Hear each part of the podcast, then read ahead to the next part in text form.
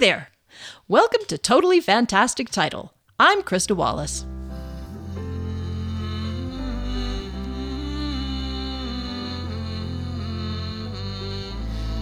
A number of years ago, we had our kitchen remodeled.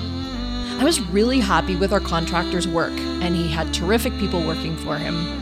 Now, he's one of these fellows who is a big guy, and he's loud, and, that, and that's totally fine, except when it comes to him asserting his opinion if I don't agree with it. I've dealt with folks like that before where they argue and they're loud and it's like they're used to getting their way just by being big and loud. But if I don't agree, I just stand there with my arms folded and say, no. Very quietly. You know, he's like, blah, blah, blah, blah, blah. No. So we were at the point where the counters were done and whatever else. And I asked about how long the next steps were going to take. Well, we have to do this and we have to do that. And then we got a tile. And I knew what he was referring to, but I waited until he was finished. And then the electrician's got to do such and such. So when he finished, I said, innocently, What is it you're going to tile? Well, the backsplash. Now, at no time did we ever discuss a tile pattern or anything. In all the talks about paint colors, cupboards, and countertops, this was the first time it had come up. And I said, We aren't going to have a backsplash. Not going to have a backsplash? You gotta have a backsplash. No, I don't. But how are you going to clean? Um, with a cloth. But everybody has a backsplash. You gotta have a backsplash. No, I don't. And then he, he went on ad nauseum, indicating that all his work will have been for naught. The project would forever look incomplete because we didn't want a backsplash. I said, I don't need one. I've never had a backsplash before, and it's been fine. and he says, We didn't used to have the polio vaccine either. I'm inside, like I'm not laughing. I'm just kind of standing there, stunned. Uh, that that he would compare the importance of a backsplash to the importance of the polio vaccine, and I'm thinking, you are a very interesting person. So he turns to the electrician and he says, She doesn't want a backsplash. And the electrician says, Fine with me, makes my job easier. You know, he doesn't have to cut into tile to install electrical outlets and so forth. So the contractor seemed to grasp that it was a losing battle. And then, when the job was complete, he said, That doesn't actually look that bad. I said, I know. it's nice and clean. Yep. then he asked for photos. Now, we left our friends in the middle of the chase. Fennel, along with Janek, Harley, and Frederick, aka Hunter, have the elves after them. Derry, with Skimnoddle and Giskellen guiding the travois with Kier on it, have made it through the maze that is Bolivar Chasm, across the meadow to the Lakewood, but Gilvray and company are all too close on their heels. Gatekeeper's Deception by Krista Wallace. Chapter 29 It is all very complicated. In the early afternoon, Roman sent Kian out for some fresh air, and Jory went to fetch more herbs from the gardens. Roman placed her amplification device on Alon's belly again. Val waited until she was through. If you need me for any reason, he said, I'm going to go see if I can be of assistance to Governor Plushak while Kian is more or less out of commission. He was a few paces from the door when Roman stopped him. My lord. He turned back to see atypical distress on the prime healer's face. I wouldn't trouble you, sir, only with Jory and Lord Kian not here, I thought it was a good opportunity. Val returned to the bedside. I've always been a proponent of taking advantage of opportunities, he encouraged her, and sat in Kian's chair. It's just that. Her expression had resumed its usual placidity, but she lowered her voice and spoke quickly. I've not been dishonest with Lord Kian, but I have omitted certain details. Perhaps it is foolish of me, but I keep hoping your company will return with the medicine. I have assumed that since there has been no word in all this time, they at least have learned something, or else they would have returned long ago. She waved her hands. Never mind. The fact is, Lord Valraker, the baby's heartbeat has grown steadily fainter and fainter over the last couple of weeks. I don't know what to tell him. Just now, sir, I could not hear it at all. Roman sank onto the bed and sobbed into her hands. Valraker crossed his legs and stroked his chin. He set his mind to stringing the right words together to tell his best friend that their efforts had failed. A shimmering archway, a gate, too much jolting, pain, throbbing pain.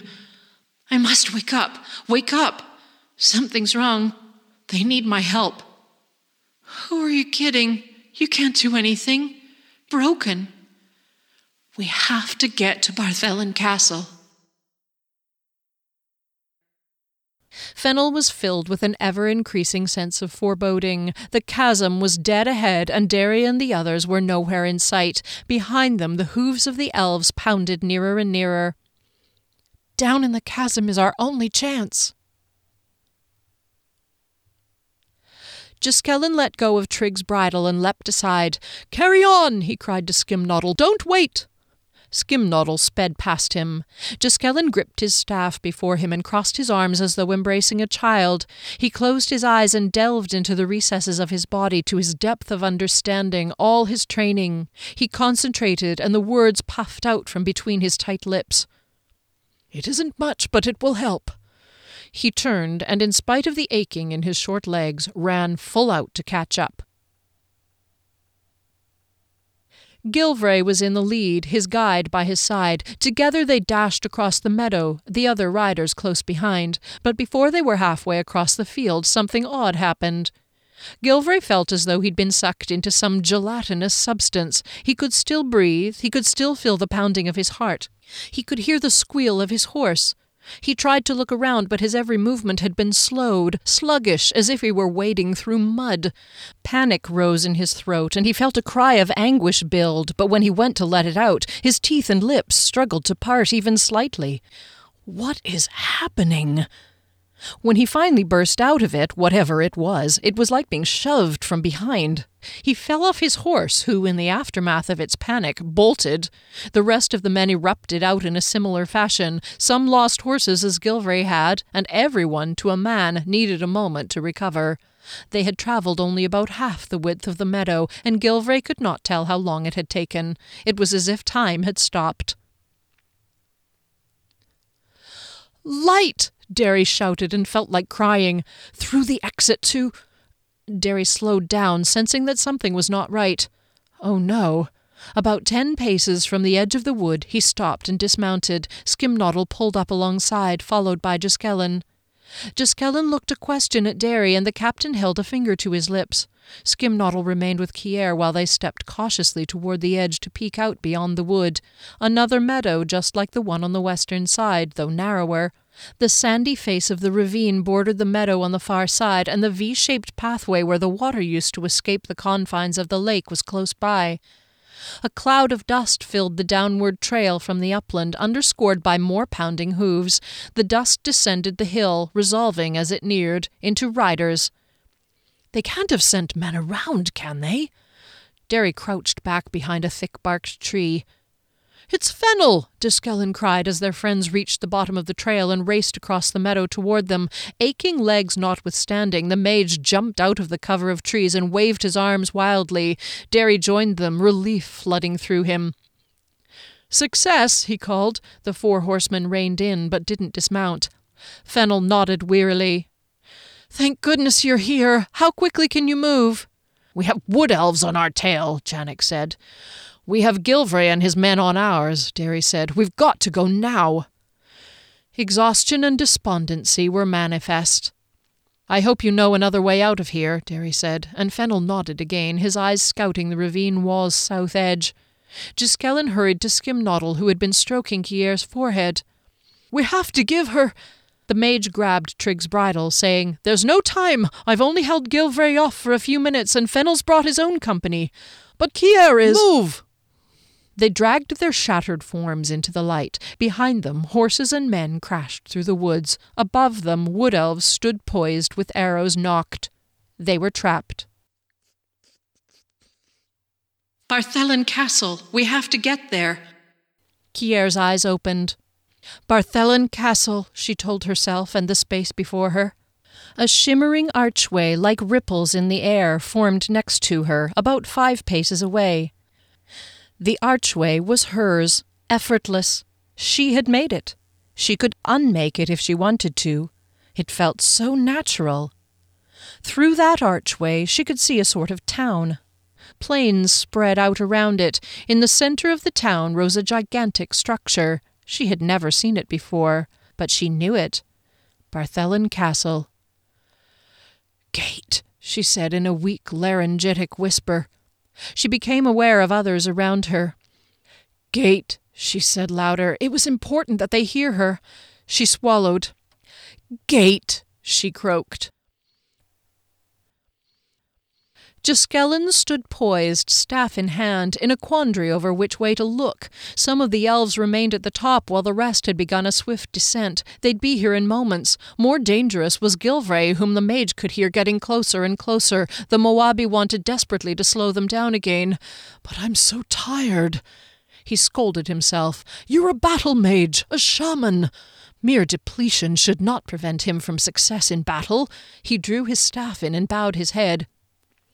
A strange sound permeated his brief attempt at concentration. He looked up, wondering at its source.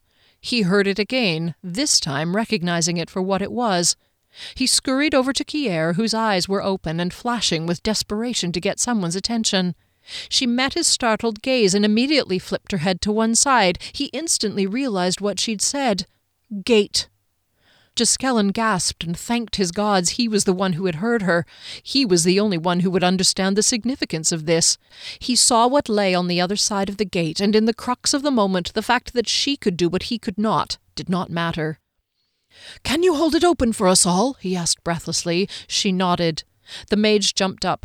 Everyone, this way! Nobody moved. They were too bewildered. The gate! Go! He pointed at it with his staff. There's no time to lose! Fennel looked at him fearfully, but seemed to know that if there was a time to trust his comrade, it was now. The elf, with Harley behind him, raced through the gate. Gilvray urged his horse on as if he were the one being pursued. He could see his quarry through the last few trees. He drew his sword and cried out. The sun blinded him as he broke out of the wood, and he lifted his arm to shade his eyes. The sight that met them caused him to catch his breath. Derry Morant kicked his heels into the flanks of his warhorse and galloped through. What was it? A doorway? Made of nothing. Giskellen, the Moabi mage, was the only one left. He and Kier Halidin fastened down on a travois being drawn by her horse. What trauma had befallen the fascinating girl who had so captivated him, then betrayed him? As Giskellen led the animal through the doorway, she lifted her head just a little. She smiled at him. The doorway popped into nothingness, like a soap bubble. They were gone. He leapt off his horse and looked frantically for the door. His flailing arms felt nothing. He searched the grass for a clue. Hooves, footprints, the trails of Kier's travois being dragged, all of them came to an abrupt end. They had vanished. He looked around at his men. Their jaws were open in astonishment equal to his own. A company of wood elves rushed up, their pace slowing substantially, their faces showing utter bafflement. Still panting from the chase, Major Ryerson Gilvray cleared his throat. He glanced down at his drawn sword and sheathed it, feeling utterly foolish. Well, men? He couldn't keep the frustration from his voice. He'd been foiled. There were no two ways about it. It seems they have eluded us. We will just have to head up that pathway there. We should be home in about a week. What do we tell the colonel? Marcus Fleming asked. Perhaps there was no need to tell Colonel Greenberg about the cave breach. Gilvray sighed and thought of Kier.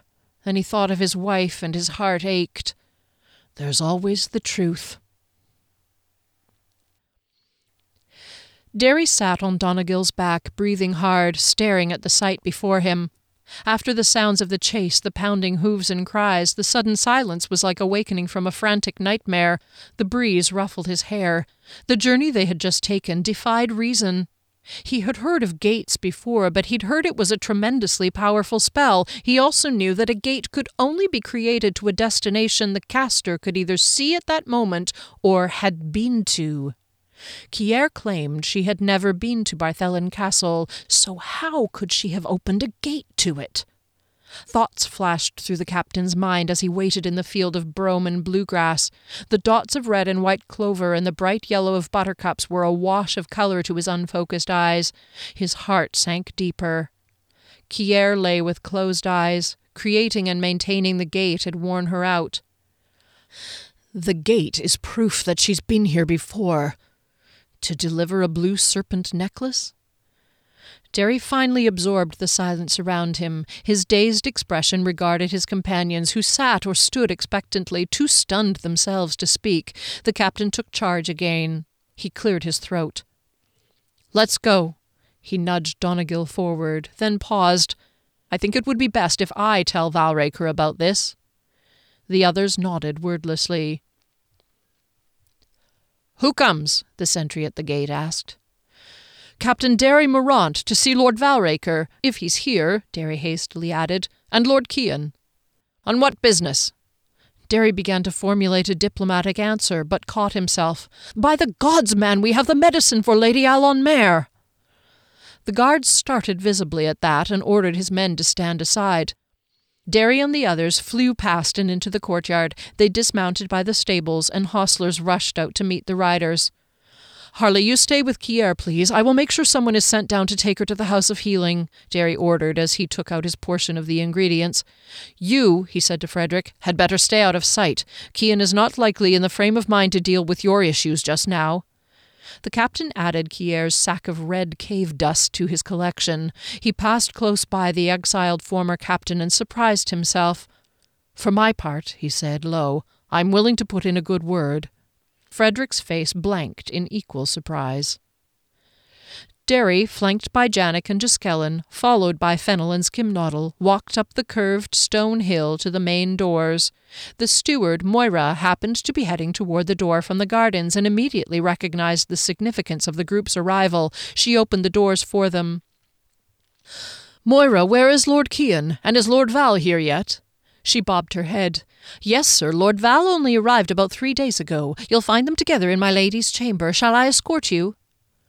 Yes, thank you. That would probably be a good idea. Derry's long stride easily kept pace with her through the foyer and up the stairs. Their boots' plodding was muted by the straw mats on the floor in the corridor, and Derry was charmed by the baskets of fresh flowers along the walls. When someone is ill, it's important to keep everyone's spirits up. The candelabra flashed past as they hastened, and finally Moira's steps took a curve and she stopped outside a door.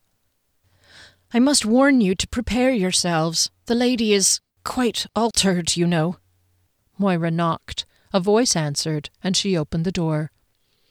Captain Derry and Company, my lords, Derry hurried in to where Kian and Val both had leapt to their feet, unable to mask their hopeful and expectant expressions. Derry was relieved to see the healer there as well. He wouldn't have to repeat himself. My lords, we have been successful. He held out his hands and the items they carried. Val emptied the tea tray of its usual burdens and brought it over. Each one laid his share of the items on the tray, which Val placed on the tea trolley. Skimnoddle placed his little clay bottle proudly next to the other items. The healer rushed over and began peeking inside pouches and sacks. Fennel clutched the water skin of sap to his chest, unwilling to give it up after all he went through to get it, which, Derry suddenly realized, I don't know anything about. The reunion with their friends and the abrupt decision to walk through a magical gate had all happened so quickly. Talima, Derry said to Roman, pointing out the little flower, the lichen is called Falander, and there's this. He opened the sack of dust and offered it to her to peer into. Fennel has sap from the tree of life, too. Derry sighed, and his shoulders sagged. The journey was over. The mission was complete. The other four travellers sank into chairs or leaned against furniture. Derry finally noticed Kian, who stood just as tall and proud as ever, leaning against the headboard of the bed.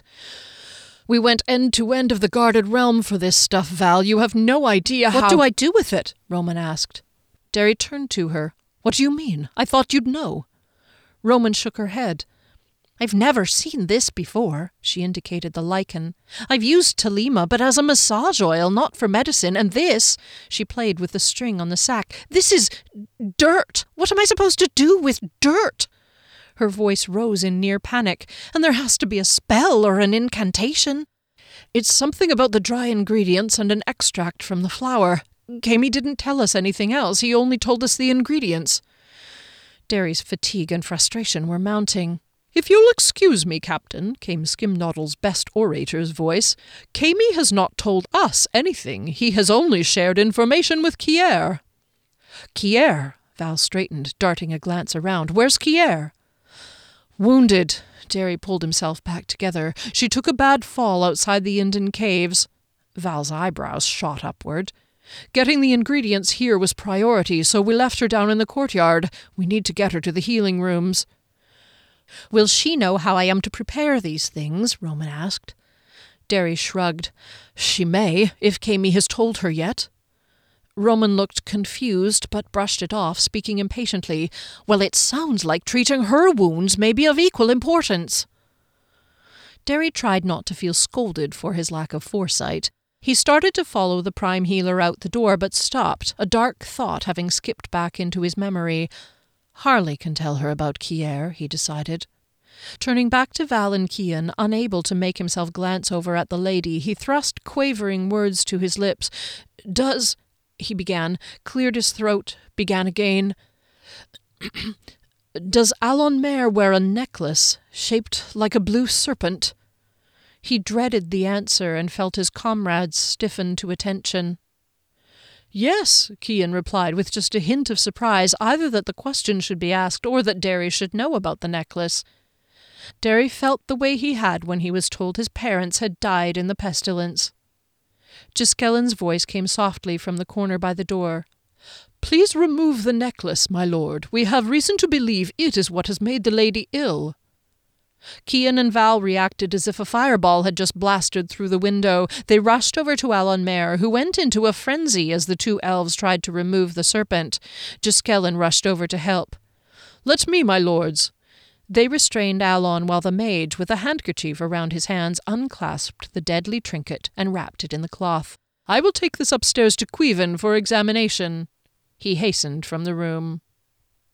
Kian's face had turned grey like his hair. The workings of internal rage showed in the lines on his forehead and the pulsing tension in his jaw. Derry knew that the High Elf would very quickly need to lay blame somewhere and carry out that rage on someone. He wanted out of the room badly. How do you know this? The fuming Duke's voice was ironically calm.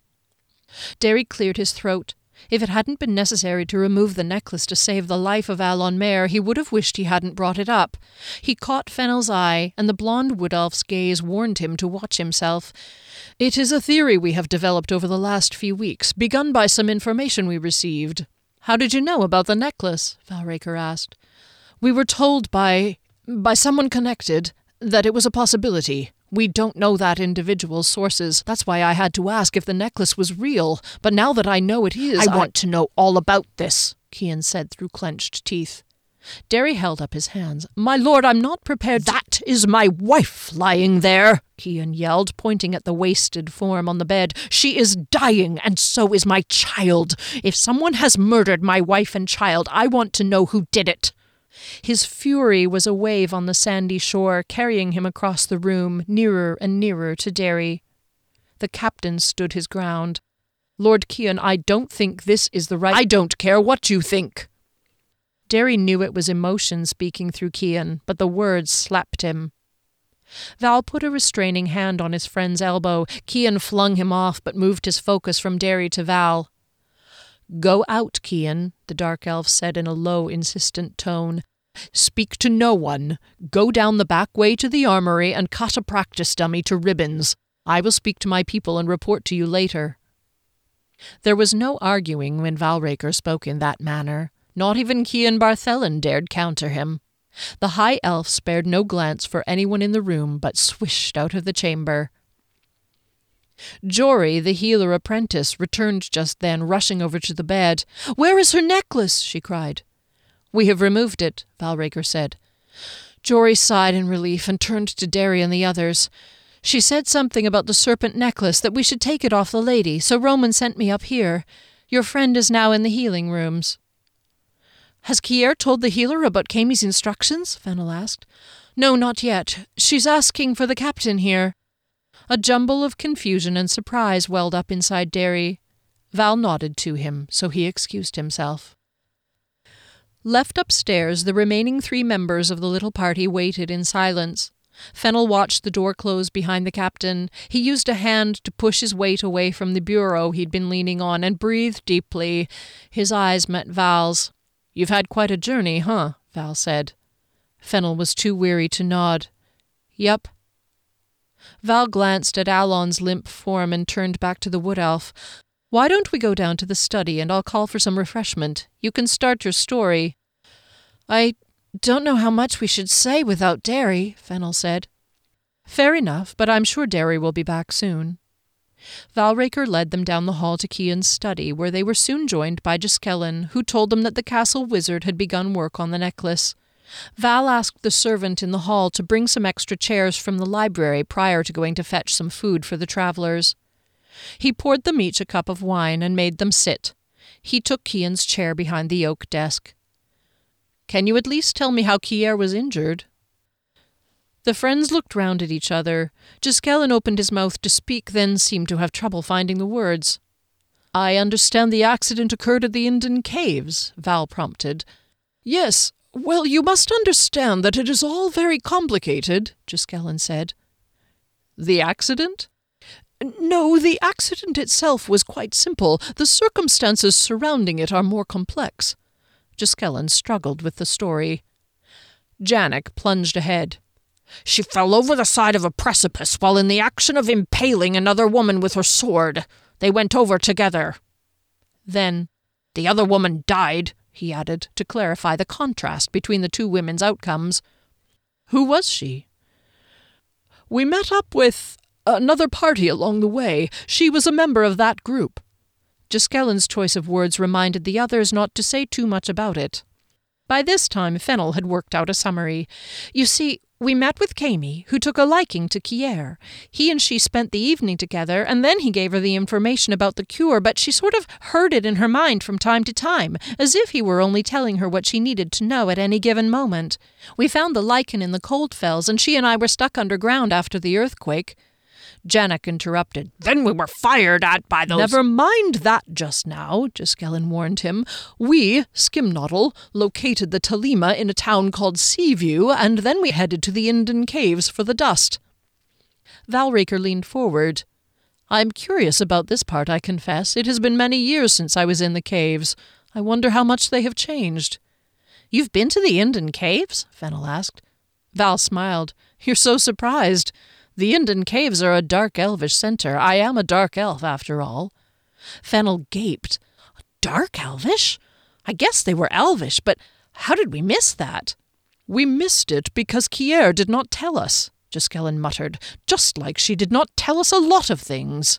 Maybe she did not know, Janek glared at the mage as Fennel stood up suddenly, wine sloshing on his tunic. How dare you bring that up right after warning us not to say anything about. Valraker's voice halted their heated words. Never mind. Tell me nothing that you do not wish to share without Derry. He waited for the two to compose themselves before saying, Just tell me about going into the caves. Fennel sat and dropped his chin onto his hand. Giskellen sighed. We don't know. You see, we were separated from Kier, and she made her own way there. We didn't even know she was there until she came rushing out, stabbed the woman, and fell over the brink. We haven't shared more than two words with Kier in over a week. A knock sounded on the door, and Derry entered. Harley was with him. The captain maintained his stoic countenance long enough to introduce the newcomer. It is an honour to meet you, sir. Harley bowed. Val glanced around at his spent group of warriors and smiled. I'm sure at some point I will learn how you came to fit into this mix. I understand much of the story is difficult to tell. He invited Harley to sit and gave him some wine. First, my captain, tell us what just transpired. Derry sank into a chair. Kier told us how to make the cure. Roman has already begun preparing the medicine and readying the incantation. It will be ready in four hours.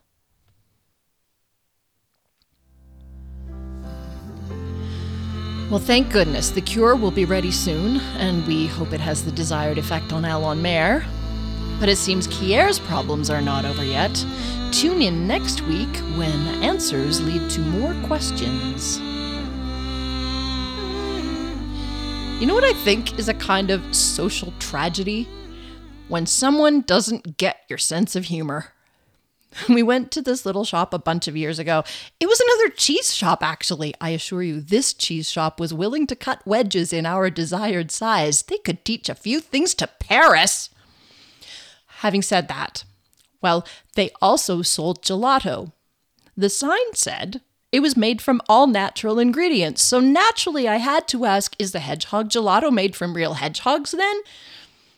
It's so tragic when such a basic joke as that is greeted with a blank stare.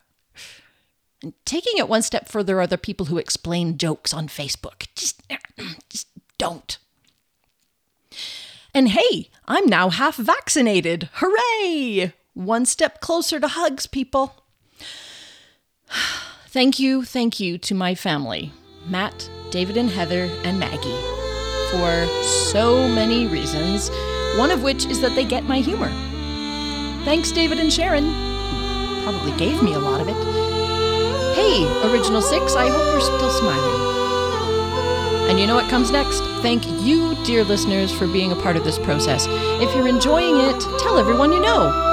If not, well, I'm not sure why you're here, actually, but hey, who am I to question your choices? Cheers, everybody! Now, go be fantastic.